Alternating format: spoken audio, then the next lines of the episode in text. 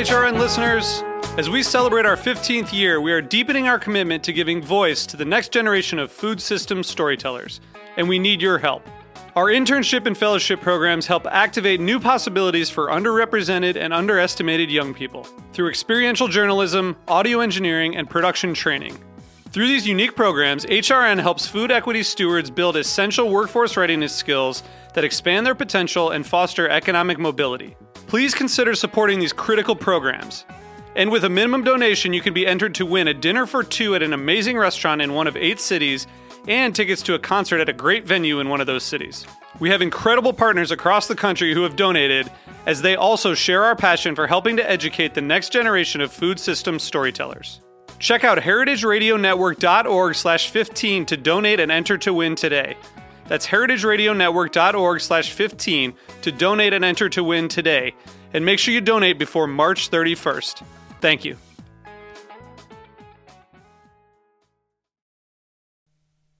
Today's program has been brought to you by Tekserve, New York's original and still the best Apple computer, iPod, and iPhone store and repair shop.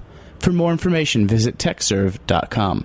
You're listening to Heritage Radio Network, broadcasting live from Bushwick, Brooklyn. If you like this program, visit heritageradionetwork.org for thousands more. We talk about food. We talk about music with musical dudes. Finger on the pulse, snacky tunes.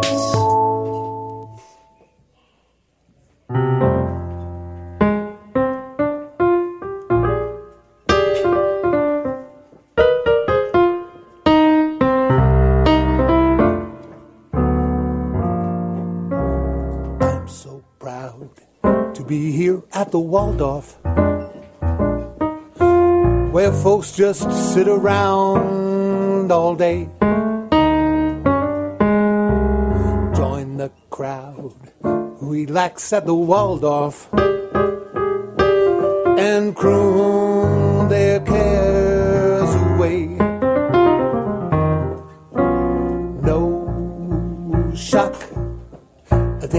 Jazz, but in small doses. No rock. Pop, and you could cause thrombosis. Don't sing loud when you sing at the Waldorf. Or find somewhere else to play. Uptown jazzy, just a whiff of society. Tells you when you riff to be quiet at the Waldorf. Uptown, we got bums, but we scaffold them. Downtown, we got drums, but we muffle them. Nobody who comes would be ruffled at the Waldorf. Well, ain't it swell? Doing swell at the swell. Swellest of hotel of them all. Uptown, it's a blast that we're giving you. Downtown, that's the last thing we'd ever do. We're not loud or fast, we're just lounging at the Waldorf. Lounging at the Waldorf. Lounging at the Waldorf.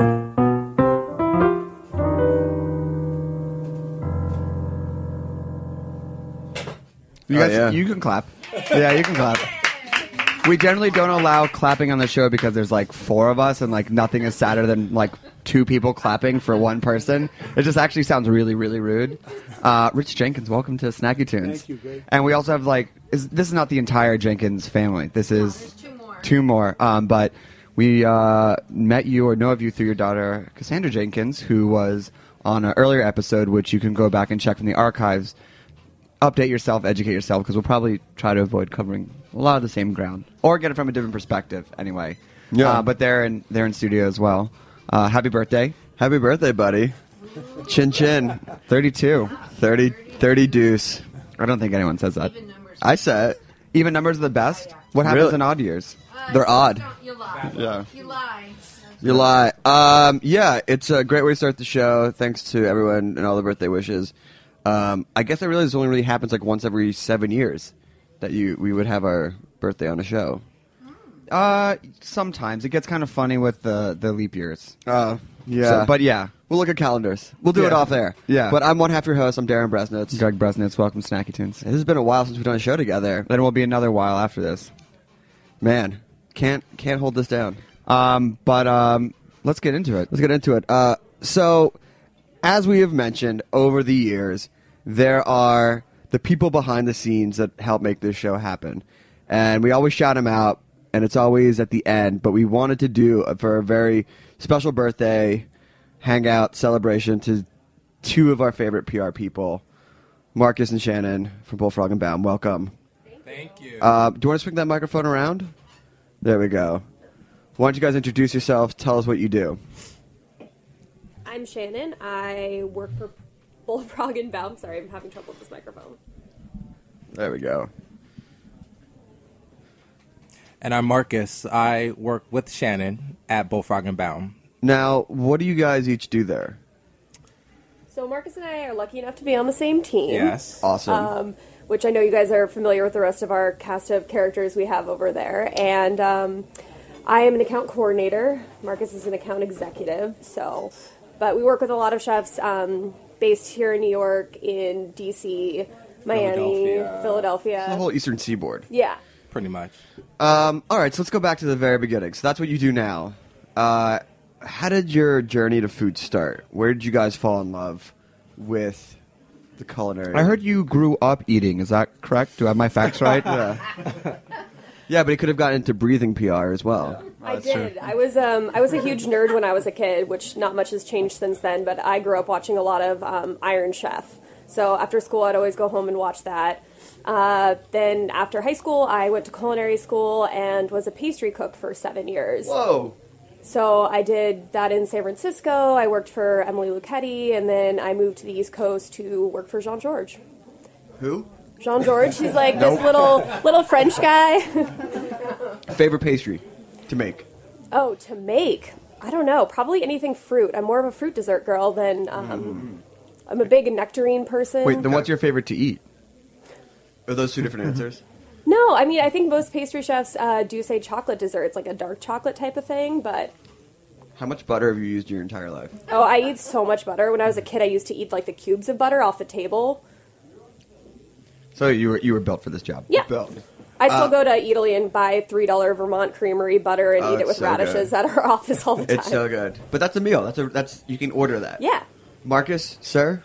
You know, I did not go to culinary school, but I was born and raised in New York. And if there's two things I think New Yorkers appreciate, it's a good apartment mm-hmm. and a good reservation. So I mm-hmm. spent, you know, a lot of time um, eating out. And when I was ready to get into PR, food PR kind of was like a natural choice.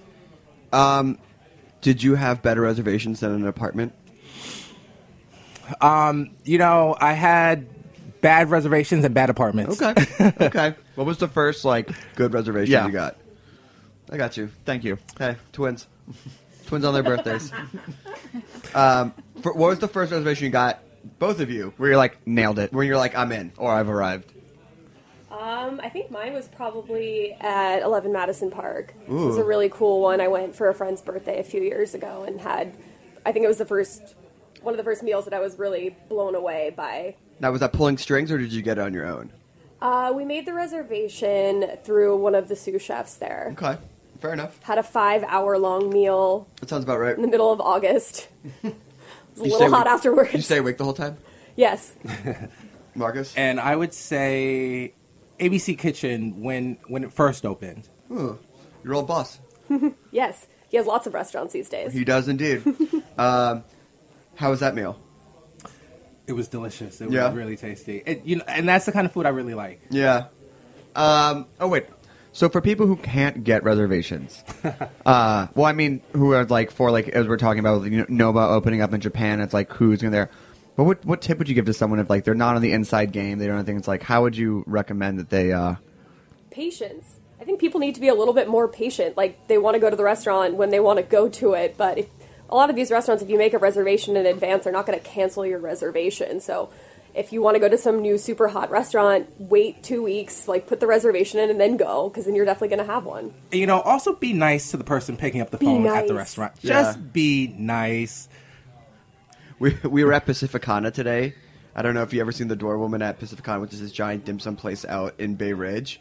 I mean, I realized we could have just like slipped her like twenty bucks and been really nice. And Yeah. sat very quickly. Um, so speaking of patience, you know, uh, I'm sure you work in varying levels of, of chefs, but when like a chef kind of comes in for their first time doing PR, what type of like expectations do you set for them, or what type of like guidance do you give a new chef who has gone from like the I can't handle this, I need uh, Can I put an addendum on that? Mm-hmm. It, it, do you like better working with a chef who's just getting started, or one who's been established? who realize they need PR.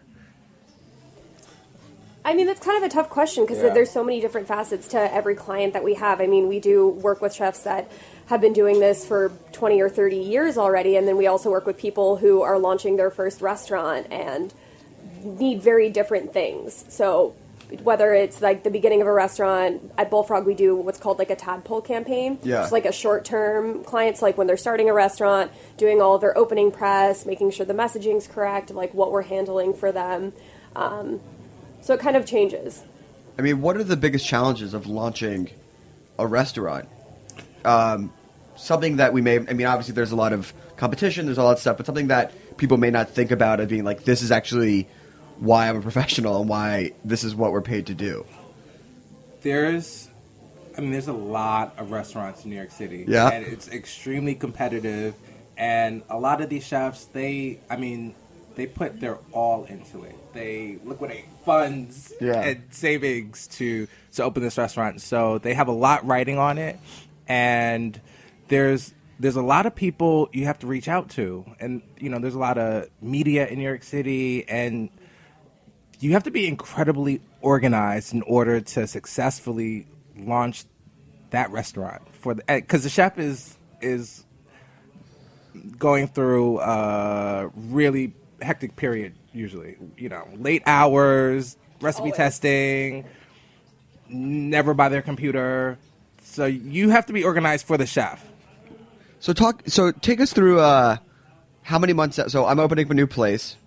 How many months out, what's the game plan? where are you opening up Oh, Brooklyn. what? No, but wait, what? What does that matter? well there's you know we know brooklyn like the back of our hand probably but if you were opening up in uh, The Upper East Side or Upper West Side, you're going to get a very different clientele Okay. up there, and you're going to be wanting to reach out to a very specific set of media who are going to Mommy reach blogs. the people that, yeah, not necessarily mommy blogs, but like the people that you want to reach out to are the people who live in the Upper East Side or the Upper West Side, and the people that are going to go to that restaurant and spend money are going to be somebody very different than like somebody in Deep Bushwick or Bay Ridge. Okay, so let's talk Brooklyn. So we're we're opening up this new area called Williamsburg. Don't know if you've heard of it. Got a place, good concept. You know, what's like? What do you do? you invite us in Okay, and we try to learn everything we can about your vision for this restaurant the and menu you. I mean, And a lot of it is is is the the chefs that we represent. uh, They're they have all these amazing ideas for their restaurants, but they also have a whole cool story behind why they started this and why they want to do this cuisine. Whether it's their their heritage, you know, like we work with Dale, who I know you guys are close with, and love Dale. yeah, and I mean, a lot of his res- uh, a lot of his restaurants have a lot of Filipino and Asian American style cuisines on there, and something that's very close to his heart. So, like when we started working with him, we wanted to make sure we got that message across to people about how passionately he felt with his family. yeah we, we want to tell your story so Can you can you launch a restaurant these days without a story? I mean, can you launch anything without a story? I'm just I'm asking. I mean, I mean, I mean, I- I think I mean, a- hold on. I mean, like you know, if the food is really amazing, and it's like these talented chefs, but it's just like this is just their next restaurant. Like, do you need a story? I mean, yes. I mean, if you need one, I get that, but I, I would just have to say on almost anything you would need a story. Music, food, literature, any like. okay. but I, I mean, point point in case that J.K. Rowling book that was that she released underneath um, a pseudonym, that she didn't do. It was a great book. No one read it. It got leaked, and then next day it was like number one seller. Okay, but Same this book. is. So I take that as a yes. Yes. I just don't think anybody's restaurant comes out of nowhere. Because Exactly. Okay. Our boss says all the time, and I couldn't agree with her more, that you don't choose the restaurant industry; the restaurant industry Chooses chooses you. you. When did you feel that that happened to you guys? Like, at what point did you feel? I was a kid. I was like 18 and working in restaurants, and I just thought I was so cool because I got to cook and I got to hang out with all my friends. And it's it's a lot of hours, but you don't do it for nothing. So like your passion has to come from somewhere, and I think that's what more what we meant by by their story is that whether they're cooking Mediterranean food, we have a chef that we work with um, in DC who has cooked Italian food his whole life, but married a Greek woman and learned Right. from his her Tia Olga how to make phyllo dough in like some basement. Like I think that's an incredible story that we like to tell people. So you get the story, you get all the materials, and then is it like a six? Because I know that the the news cycle is so fast these days, and you don't want to start because you run that risk. Is like you start talking about a restaurant, it's coming, it's coming, it's coming, it's it's almost here, it's coming, and then you're like, oh, they've been talking about the opening of this restaurant for six months, and we're bored already. Yeah, I mean, you need at least a month. Okay. You need, you need, you need to get the publicist at least a month. at least a month. At least a month. and that's before your opening date because you know there's always things that happen whether it be like the health co- company has to come in or the hoods Liquor are not working there's always you know some opening crisis where they didn't get the glassware in time so no, they're going to open a restaurant nobody's going to have a cup or something like that And uh, how hard do you have to vet these chefs? Like, are you trying like, are you like, tell me all your skeletons, like what might come out, or it doesn't never get that deep? It doesn't get that deep. No but i But think not our, Darin. Chefs with skeletons. I mean, I know they all have skeletons. I heard don't that. know. I heard, I'm just, I'm just wondering. i mean we don't uh, Look, you handle said I, I heard Look. they have unstructured lives. You said you said you try and learn everything about them. And do you ever ask questions like, is there something that's going to come out during the launch of the restaurant that might derail? I'm not running for president. I don't know. it's not They're opening up a taco shop in Look, I just Brooklyn. I just finished House of Cards. I'm just wondering. All right, all right. We're gonna play a song. Okay, we're gonna play a song, and then I want to hear some some some not war stories, but just uh, some industry stories of like successes, good moments. Yeah.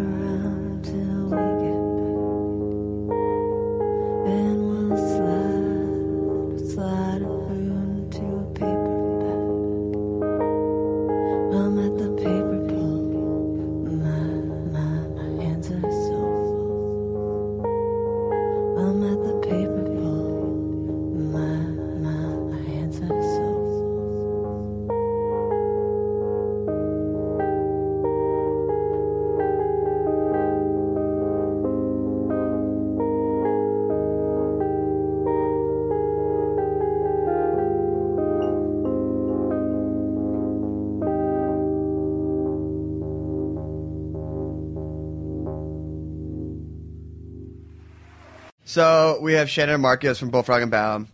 Shout out to Jennifer, JB. Shout out to Jennifer. Shout out to all the ladies kicking it at Jubilee today. A thousand food women in the house, networking, i love it supporting, Making moves. making moves. Is moves. it really because of that Times cover? One hundred percent. Wow, that's amazing. They were gonna do it. the The story that I heard is that they were gonna do it like next year. This hosted by Cherry Bombe magazine, which is all about women in food, and then that Times article came out that didn't mention one woman in the entire article. Which what I don't understand is how no one called that out. Who wrote the article? I don't know who wrote the article. I bet it was a dude. I'm sure it was, but like, there's no, there's no one on the staff who was like, "Hey, should we have like a woman?" Like, anyone. I mean, I Tokenism is so horrible. are you saying that because we're Jewish? I'm black. uh, so uh, so we're here and we're we're talking about the stories behind the scenes. You know, a lot of things that people don't know about what uh, when you launch a restaurant is the army of publicists and agents and the people behind the phrase, "Oh yeah, I just heard about this great place." Is, yeah, is, is- yeah, the people. Yeah. So, uh, can you share a story about launching a restaurant? You, no names are needed, and it can be all positive, but just like something where you felt, you know, it was uh, come from behind, uh, you know, handicapped restaurant that succeeded super well. I'm trying to think. I mean, a lot of our we have a lot of good stories, definitely from from doing this, from being on the food PR side, and from being in the industry just in general.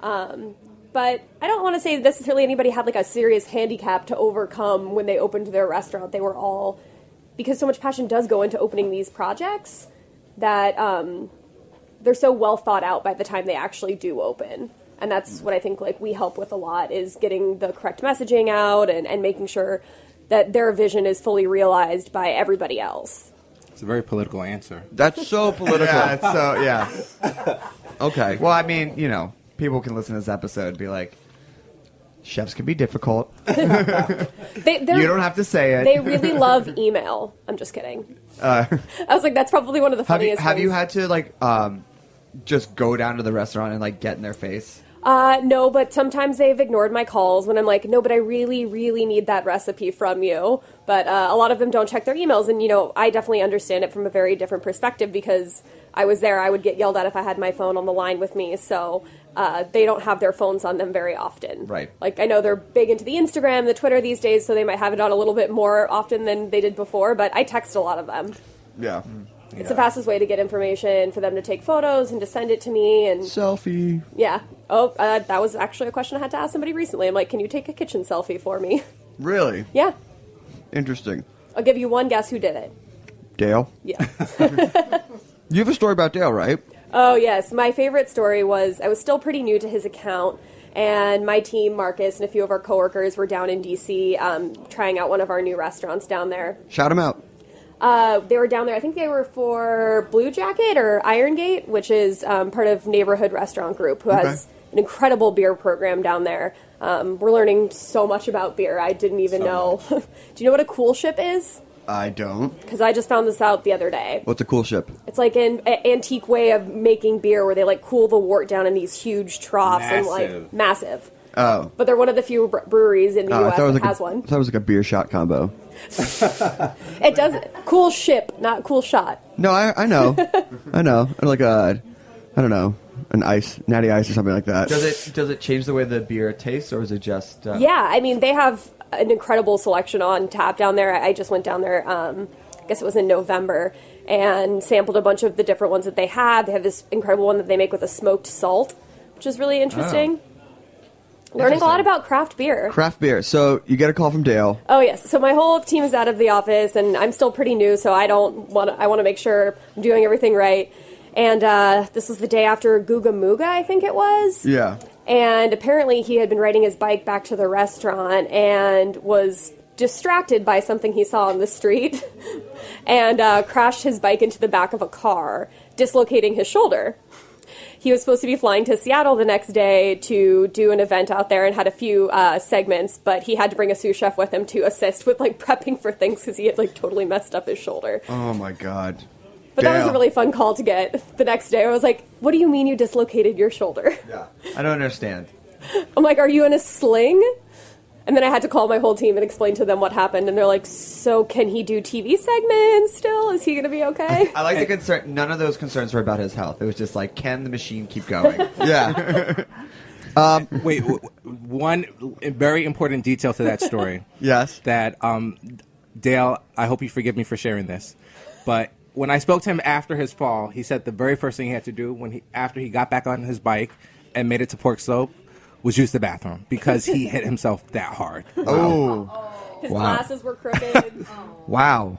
But so those are just some of the fun things that we get to uh, deal with. And I mean, a lot of these people, we spend so much time with them that they do become our friends. They're friends. and- What? Yeah. I mean, this is kind of off of your question, but like, what is a really like? What is a crisis moment that you guys have to do. Like, I mean, that's like a funny story. I mean, that's as close to crisis as I think we actually get. Right. There's nothing that dramatic that ever happens. Um, I think I had a chef sprain his ankle once, but I like how we're trying to ask questions like this is like the presidency. because we all watch way too much House. of I know. It's, I know. it's it's PR, not ER. Yes. Yeah. Oh. That's, another, that's another great quote we got. Yes. oh, that. Oh, that's an Thanks, actual. KBF. yeah. Publicist lingo. Um, so what are the uh, moments looking back on on your careers that is a real high five, great moment where you go, this was awesome. This was this is like where did you really celebrate? Because I know that we could all get caught up caught up in the one foot for the other. When did you take a moment back and be like, this is amazing? I had a really awesome. The first like big event I coordinated for one of our chefs was um, the chefs are based out of Philadelphia, Mark Vetri and his chef. Shout Adam. out. Former uh, Snacky Tunes uh, guest and musician. Yes, incredible musician. Shreds. Because you know he's not good enough at just making amazing Italian food. He also can play. He's on Snacky Tunes Comp Volume 2, which you can actually get on the Heritage SoundCloud page. Really, really pushing it. Well, when you call it out like that, it just it becomes Yeah. less seamless. But So shout out to Mark Vetri and the Philly crew. shout out to the Flyers. They're picking up a point today. Push to the playoffs. Anyway, But yeah, um, the first big event I think I coordinated for them was um, at Tasting Table. Okay. And I don't get to see them as often as I'd like because they are in the city, and I see my New York City chefs a lot more often. Um, and I got to hang out with them for a few hours, and I did. They did a few um, demos with the team there, and I, I went to go get coffee with them, and it was the first time I had actually felt like I fully understood them. Like, I mean, you can hear, you can read so much about chefs, and Yeah. you can speak to them on the phone, and I speak to half these guys more than I speak to my own parents. But that was the first time I just was so wowed actually getting to taste their food and having like the experience that so many people do with him. And it makes you feel really proud to represent somebody that is that talented and that cares so strongly about what they do for a living. and you know a lot of times when you um, you know work with journalists and get some of these the, the chef stories out there and you know a chef sees their restaurant in the newspaper or on a blog and you and they call you up and thank you for um, you know your hard work it, it, it, it makes it you know it's a very rewarding feeling. And like moments like that are, are cause for celebration. When you know you know you've worked really hard to put that shelf out, out there and really tell his or her story um, it's nice. Um, so as we move into the future of food PR, I know that even like the last few years with like Instagram and Twitter, it, I mean, it's a whole different game. What are the new trends? Like, what's happening? Like, what's really important for chefs to do now? Like, is it super important that they just have to have an online presence the whole time, or is it about like getting out there but then making sure the food's good, or is it just you got to have everything? I think it's just so much more involved to be a chef these days. I, I feel like before chefs, you know, weren't really on TV, and now they have so many TV opportunities, and some of them are not um, as sociable as as everybody else might be. So I think Instagram's huge for Yeah. food, especially if you learn how to take like a decent food photo. Because when's the last time you looked at something and you were like, ah, man, like I really want to eat that? Yeah. Daniel Krieger's Shout out to Daniel Jordan Krieger. Oh, yeah. But I, Did- but I, he but we just uh, the the what just came out? Everything was shot on his iPhone. Gato, wasn't it? Didn't he do Gato's photos? No, he did. Got but to- I've but no, I've also yeah. seen how the sausage is made by eating with them. It's it's it's very but it takes a lot. But the the photos are beautiful. Yeah. yeah he, he takes some awesome photos I saw this one photo of his that was like it was like literally like this. It was like a just a like a plate of food in the shadows that was just like so beautiful and haunting. Daniel and I was Krieger, like, shout out. shout out to Follow Dan. him on uh, on Instagram. Yeah, he has beautiful food shots. So it's and so- and people shots. My favorite is still the uh, one he did for Eater with the ladies of Miss Lily's. Mm. Oh yeah, he's great. So it's all about social things like that. Is there anything that you see on the horizon? What's of a new sort of social trend or something that people need to do? I feel like the lower price point tasting menus are really making a comeback. Yeah. Where it's not so much hundred dollars and you sit there for or over hundred dollars and you sit there for several several hours. There's a lot of people doing like much lower priced tasting menus and it's easier to sit there for two hours and have a great meal and a great glass of wine, but it's not your whole night, I guess. So Yeah, the the meeting point between casual and fine dining, and like bringing those two worlds closer together. Great. Well, we want to thank you for joining us. Um, if you had to pick one social media for people to follow you on, what would you guys say? Shout it out. Probably our Instagram. Bullfrog has a really great one. Yes. We've been working on a lot. Uh, and the Instagram is Bullfrog and Baum. Great. And, B A U uh, M. Is that a ampersand? Is that a That is an A and D. You A&D. can't ampersand things on No. social media. We found this out. the hard way. it- it- It messes with the code. Nerd stuff.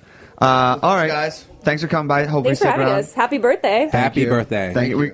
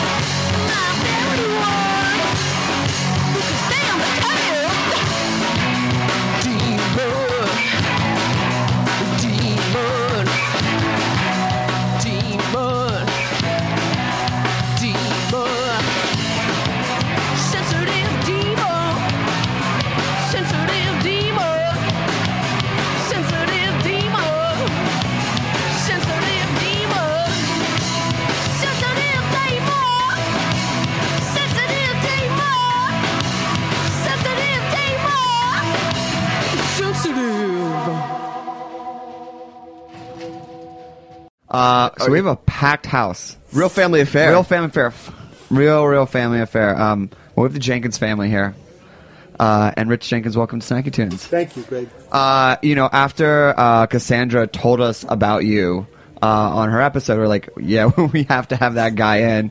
Um, so if you didn't get a chance to check out uh, her episode, do you want to give a brief history of why we would potentially find you so intriguing and want to talk to you? Well, Cassandra is a singer, songwriter, performer, and with uh, Sam Owens uh, has a band. Yeah. Cassandra Jenkins. So um, that's fairly consistent with our family history.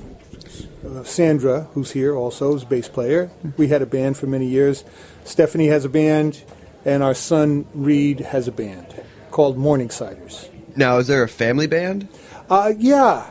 Um, it, it's kind of uh, flies in the night and appears appears on, on random days, but we actually have a performance on April 20th. Amazing. And you guys did family bus trips, right? Well, uh, when the bus was running. Run the bus. What, what was the bus? Did the bus have a name? The bus, uh, I don't think the bus has a name. No. Gus. Gus the bus. Sandra, you- Yeah. Sandra, you can get on the mic right there too if you want to jump in there. It is a family fair. So, I mean, Cassandra did tell us about the trips, but how did the trips like come about? Like, at, like what age were the kids? Like, where did you get the idea? It's like this is a great way to spend our summers. Or did you show up with the bus one day at home and you're like, honey, I have a bus?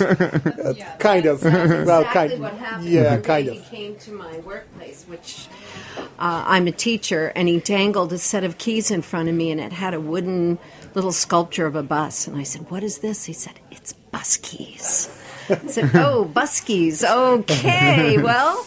And it's a 54 56. 56 56 GMC. Yeah. Oh wait, isn't it broken down somewhere? Was that the story? It's like Well, allegedly. allegedly, it's broken down. It has a fairly short operating range right now. okay. Okay, from like where it's parked to where it's parked. Uh, no, where it's parked, it goes a mile and a half. Okay. and then I wait and drive it back. Okay, that's nice. Um, No, it's not. no. so how did It how did, did it did make it all the way to Maine to a festival that we go to every year. okay As a family. Did it make it back? Yes, Yes, it yeah. did. Okay. It did. Yeah. There All right. and back. Um, so how did you get into music? Is is music just in your family and your parents and your grandparents? No, it's not in my family. Um, it would be nice. It's in this family. It's in this family. yeah. Uh, Skips a I generation, come, right? I come from a, f- a family of farmers and veterinarians, Okay, and not really related to music that much. but they work with their hands. Uh, yes, and they work with their brains. yeah. Um, But I started as a small child. Both my grandmothers had pianos in their parlors. Okay. So we would visit grandma, and I would pound on the piano. So it got to be at around age seven. Um, my brother, my sister, and I at that age all started taking piano lessons. For me, it stuck, much to my parents' Chagrin. chagrin. yeah, and uh, I did. I, I, I did a lot of other things, but I always came back to music. It's it's hard to explain why people are drawn to music. It's probably like food Yeah. like Shannon said, she, she, she went to the kitchen and there she wanted to stay. I went to the piano and there I wanted to stay there. So how many instruments do you play? I play basically piano and trumpet, and I own an accordion. Okay. Okay. Does anybody in the family play that accordion? Dad does. Yeah, I, I, well, I, but mostly I own it. Yeah. Mostly you own it. Yeah, Uh, so how did you get, um, or what was your start in playing in, in the city? start playing in the city started where I'm from, which is Catskill, New York. Oh yeah, Borscht Belt. That's where our, Actually, not. that's where our parents met. Uh huh. Well, it's it's related in a way, but Cat- Catskill, the village of Catskill, Oh, the village. Okay. is on the Hudson. Right. Okay. and it's mostly the famous uh, people from Catskill are Rip Van Winkle, The Legend of Sleepy Hollow, Yeah, Van Winkle, of yeah, course. and Mike Tyson. Oh, Okay. one and the same. Yeah. Don't, don't really, think really about when one you- without the yeah, other. Really, when you think about it. He's in a pod. So, uh, like like the Borscht Belt, there are a lot of resorts after World War II. People would come up out of New York to actually have a little vacation in a place that felt like home. So, in the Borscht Belt, where the resorts are Jewish, in the northern Catskills, the resorts are German, Irish, Italian, French. There was an Armenian resort. Get the Irish. Oh, did I skip Irish? Yes. So sorry. It's Irish is big. They call it the 33rd county. Oh, very nice. Yeah. So um, I, I started when I was 16 playing in these resorts. and what was like? What was uh, the music you were playing? Well, in the German places, I played polkas, and in the Italian places, I played Italian music, Way Marie. Oh yeah. And in the Irish places, I well, the Irish places played half Irish and half top 40. okay. Uh, let's hear a song. Okay, I was you know, uh, trying to think of a way to tie this in, but Yeah. I think I got it. okay. Here we go. First of all, thank you guys for putting music and food in the same show. Hey, they our pleasure. Yeah, they uh, they quite often go well together. Sometimes not. but uh, this song is uh, about the day and about love. It could be about food, but I think it's about people.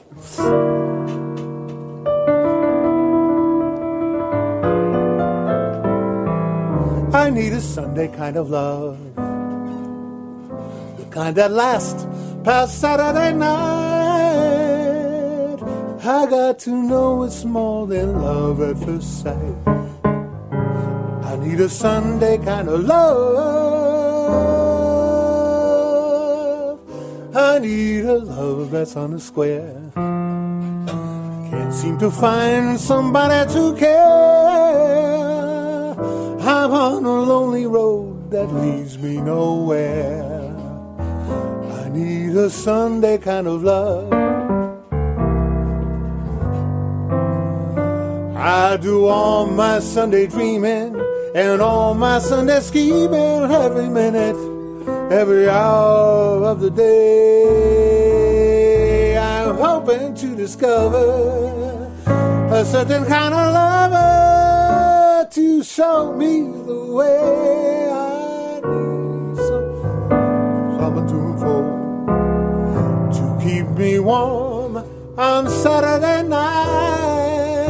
I know, I know it's more than love at first sight.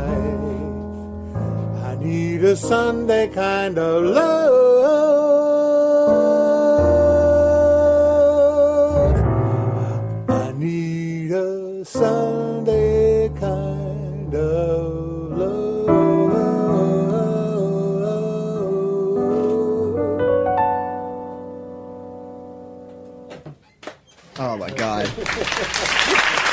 There it is. I haven't heard that in like three years.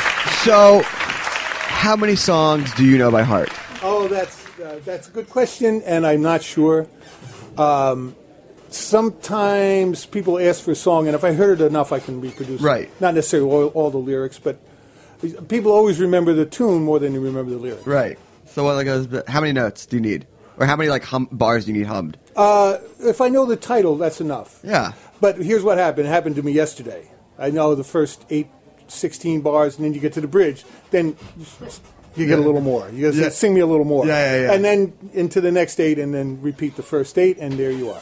I've always had this vision of when I think of New York, of 4 a.m. somewhere in Midtown, piano player, bow tie undone. Has Yeah. that been you? Uh, it has been. It has And been. just, um, more downtown than midtown. More downtown, Yeah. but and then just some, you know, nameless piano guy and just like That's you know, me.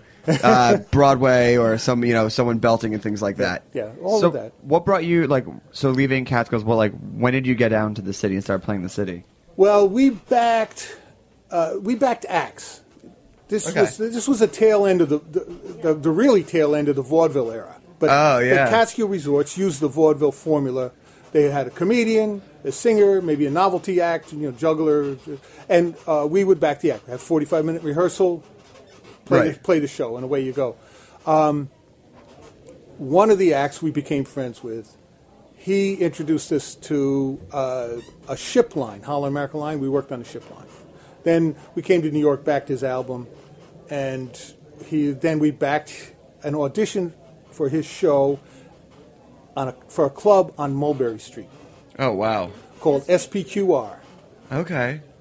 Uh, the You want to give us a year? What year? It was 1980. Okay. And we, we were actually on our way to California at the time, but this was closer, so we came here. We played a club. Uh, we played in a, an audition at a club on 46th Street. Ted Hooks on stage, and uh, the the owner liked our band, so he hired us. Amazing. How did you how did you feel to play your first gig in New York? I was that was very exciting. How old were you? Uh, early 30, 30. I think it was 29, 30. That's amazing. About your age.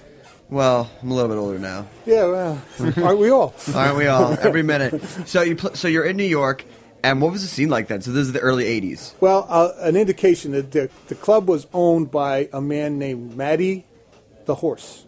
Okay. So he was into racing. Yes. Yes. And- Okay. yeah. Okay. Okay. So uh, a lot of made men. Uh, allegedly. Allegedly. Yeah. Alleged. Allegedly. Allegedly. I don't see nothing. I don't know nothing. A lot of a lot of people spend a lot of time in the men's room. Right. A lot of cash. Yeah. A lot of Yep, cash. yep, but so I mean, so what's the vibe like? I mean, like I said, you know, I always have this vision of of like '70s, '80s New York of just these like you know the the piano guy. Yeah. And what are they asking? And what are you playing at this time? Like what? What Are you songs playing like Italian standards? Or? No, we, we we knew a few, but they weren't Yeah. they weren't timely. Um, we what we were doing at the time was nost- what what we called nostalgia vocals. It was from the 30s and the 40s, and it was a trio. We had three three part harmony, and uh, we we were obviously not from New York. Okay. Uh, we were obviously not from Mulberry Street. So, but people liked us, and we played what we did. They had more of the same. They had uh, a nightclub upstairs, and we played for dancing and uh, and entertainment. Then the act came on. Sometimes we, but they had there was a house band also, and then we played between the shows. There was another show, and then we played after the show. It was a long day. So how many how many gigs per or how many shows per week? Uh, they would. We did six nights a week, from about eight o'clock till about four in the morning. Did they feed you? Uh, no, no. We went next door for coffee, and then we went to Lucy Jung's on Canal Street for dinner afterwards. Okay. Yeah.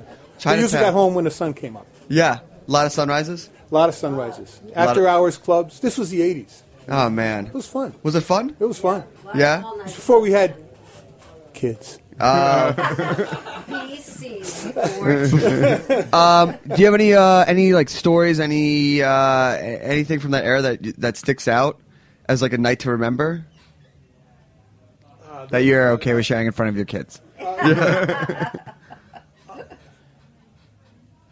I, I'm, a- Sand, help me out here. For uh, well, there were a lot of times when uh, there were a lot of times when celebrities came in. Oh yeah, what To- celebrity? to Drop drop us some early '80s celebrities. Peter Allen. Okay. Uh, one of my one of our favorites, and we would go see him, and uh, he came in and did a show. I'll tell you a story. Okay. One one night, um, there was a place on 52nd Street called Jimmy Weston's, and that's where everybody would go after going to SPQR. So one night, some of the boys invited us to go with them. You know, it's like, like you see the always see pictures of the Andrews sisters Yeah. out with older men. Yeah. Well, we were the Lynx trio out with older guys. Right. You know, and and uh, and I have to say we were always treated with great respect there. Right. They they never nobody ever hit on Sandy. Our drummer had a girlfriend. Nobody ever. They always respect that. And uh, so uh, we never got a weird weird feeling on Mulberry Street. Nice, nicely treated. So up we go to Jimmy Weston's. They invite us to sit in with a band. Tommy Furtado was the band. Nice, great band sat in with a band, and uh, then one of the guys comes over and said, "You know, would you like, would you like to meet somebody?" I said, "Yeah, who?" He says, "Frank Sinatra. He's over in the corner." So we went over and you know paid our respects and kissed the ring and that thing, and never forget it. Oh, you shook Sinatra's hand. You shook Sh- Sinatra's hand. Yeah. Oh my yeah, God. yeah. Okay. That's not. That's not where I thought. It's pretty great. That's pretty great. Uh, Let's just play a song. Yeah, let's just hear a song. you, gotta, do you, have a, Sin- you want to do a Sinatra song? You want to do something? Uh, let's see. Look, I know it's a birthday request, but if if you know my way, Uh, that's not a good one. Okay. If, uh, but for, give, me- give me give me a second choice. um, Uh, that's life. Yeah. Uh, one of, that I Do a Sinatra that you one, know. one that you know. Yeah. Okay. Yeah. Okay, became a beer commercial.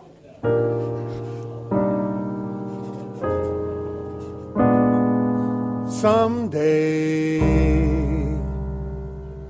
when I'm awfully low and the world is cold, I will feel a glow just thinking of you and the way you look tonight. Oh, but you're lovely with your smile so warm and your cheeks so soft. There is nothing for me but to love you and the way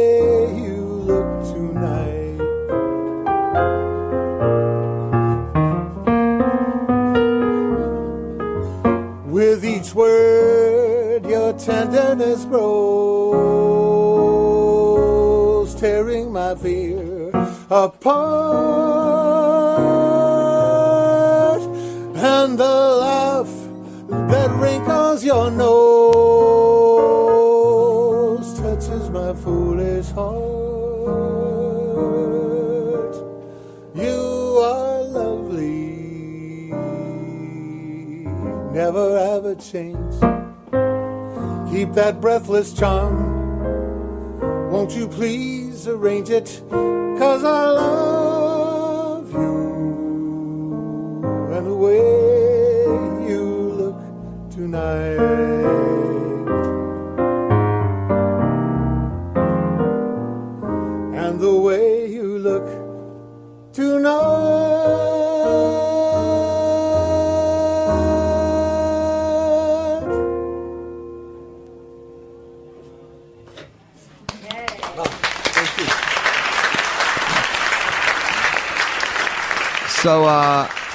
yeah, we, we have a sound effect. Yeah. on. So wait, what? What well, welcome back, welcome back, Jack Inslee. Jack Inslee Found the Hey, sound and effect. shout out to Hey. Joe, who's left to go on to be a rock star. Yeah, well done. Um, what's your favorite room to play in New York? Boathouse in the boathouse in Central Park. Why? Uh, because uh, it's You need a very- wa- You need a reason for that. I need his reason. I need. I'm a professional interviewer. Oh, you need his reason. Yeah, Okay. I, I need his unlike, reason. so- unlike some people. yeah. Not naming names. Not naming names. I'm looking at you. Uh, so why do you love playing there? Uh, the setting is is gorgeous. Uh, the atmosphere is informal. It's it's uh, when people say, "How's the food?" I said, "Better than it has to be." True. Good answer. Uh, the uh, the the uh, people I the piano sits on the bar level, and as people walk in, they see the lake for the first time. You can't see it from outside really. There's trees and fences, and they walk past the wall, and that's they come right to the piano and see the lake at the same time, and people are are totally disarmed. They, Yeah. they just go, whoa because there's boats rowing and the gondolier, Andres the gondolier. It's like a it's like a perfect New York moment. Yeah. It's like a little bit of a fantasy. Yeah. I mean, it's real, but it's like a little bit of No, the, it's- the piano player, Central Park. It's yeah. right in the middle of the park, and you forget you're you you forget you're in New York. You forget you're anywhere. It's it's gorgeous. So and um, they know they know how uh, the music fits in with the the food. It's not a, it's not a competition. So uh, I mean, you've been doing you've been in cities since the '80s, and we all know things change. But like, how is it? How has it changed? And how have you been able to stick it, stick with it for over three decades? I've changed what I do a lot. I, when we came, obviously we had a trio. We were singing. Um, we were entertaining a lot more.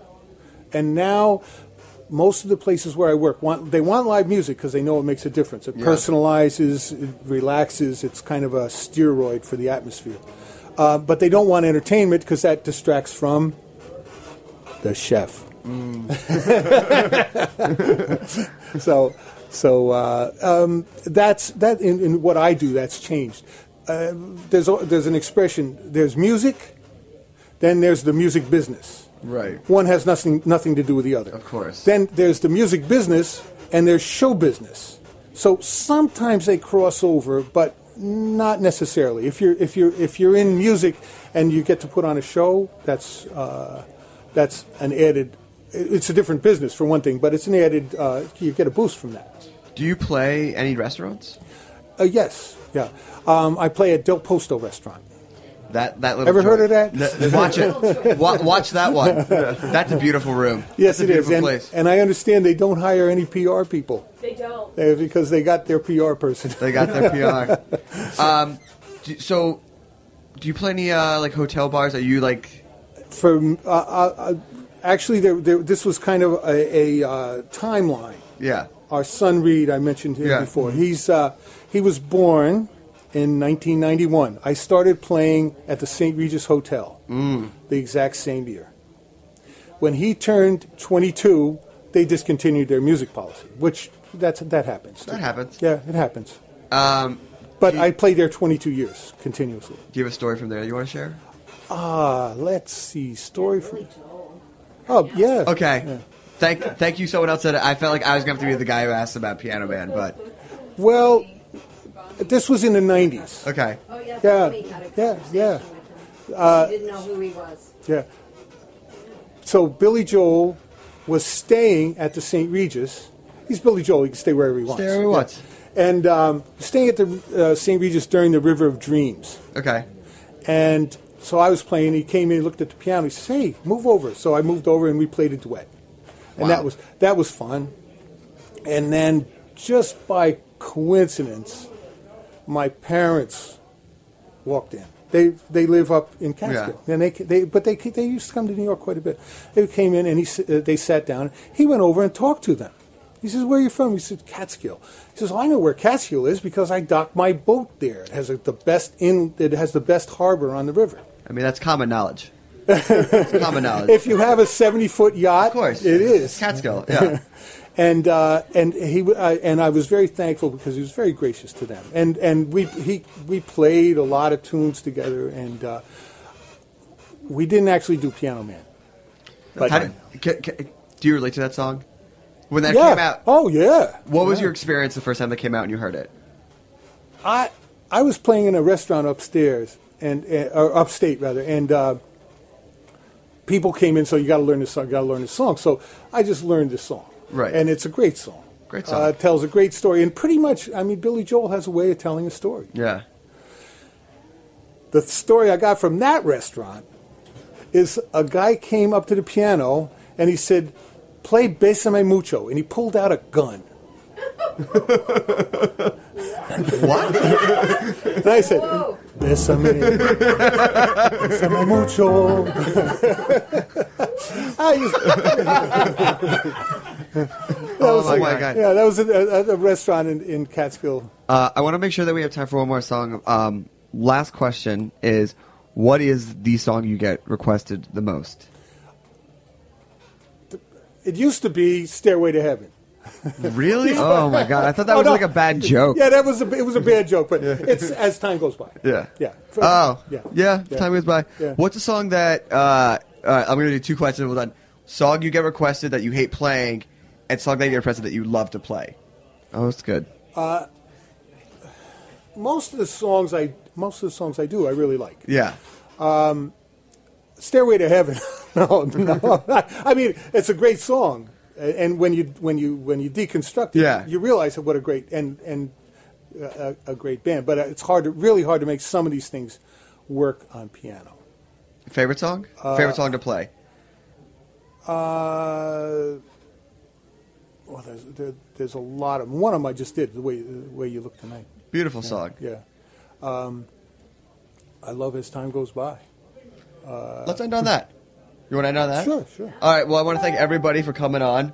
Whole Jenkins clan. So you guys are playing. Where are you guys playing on the twentieth? Uh, we're playing at the Brooklyn Folk Festival. It's at the Bell House. Oh, man. And uh, Great venue. It is. It Great is. venue. And we're doing a Pete Seeger tribute, and Stephanie is spearheading this this uh, effort because she plays the banjo. Yeah, I was gonna say you walked in. Uh, we, I saw you out there with the banjo. I was like, she has to be a Jenkins. uh, don't want to say, shout out to Shannon Marcus. Thank you. B and B forever. Uh, we'll be back next week. You won't be back. I'll be back in mid-May. Be back in mid-May. Happy Uh, birthday. Thank you. Thanks, Jack. Jack. Jack. Good to see you too. Good to see you too. Uh, all right, here we go. We'll see you guys next week. Oh, week. wait. What? How can people find you? Oh yeah. At the boathouse on the weekends. I, I have a very I have a very small web presence because I, I'm pretty much fully employed. Happy to say. Yes. Um, and uh, when that whole uh, when that whole world became available, I wasn't uh, that I didn't have that much time. Yeah. So. Well, if you need but some, soon, if you need some PR, I have some people right here. yeah, uh, give me a restaurant gig. That's what I need. All right. Well, thank you guys. We'll see you next week. Thanks very much. You must remember this: a kiss is still a kiss, a sigh is just a sigh. The fundamental things apply as time goes by. And when two lovers woo, they still say I love you, and that you can rely. No matter what the future brings, as time goes by. Moonlight and love songs, never out of date. Hearts full of passion, jealousy, and hate. Woman is man, man must have his mate. On that you can rely. It's still the same old story, a fight for love and glory, a case of do or die.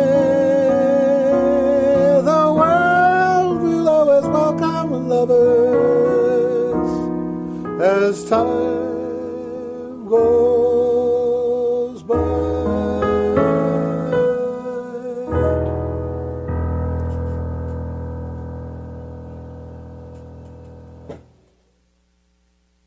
Thanks for listening to this program on heritageradionetwork.org. You can find all of our archived programs on our website or as podcasts in the iTunes Store by searching Heritage Radio Network. You can like us on Facebook and follow us on Twitter at heritage underscore radio. You can email us questions at any time at info at heritageradionetwork.org. Heritage Radio Network is a nonprofit organization. To donate and become a member, visit our website today. Thanks for listening.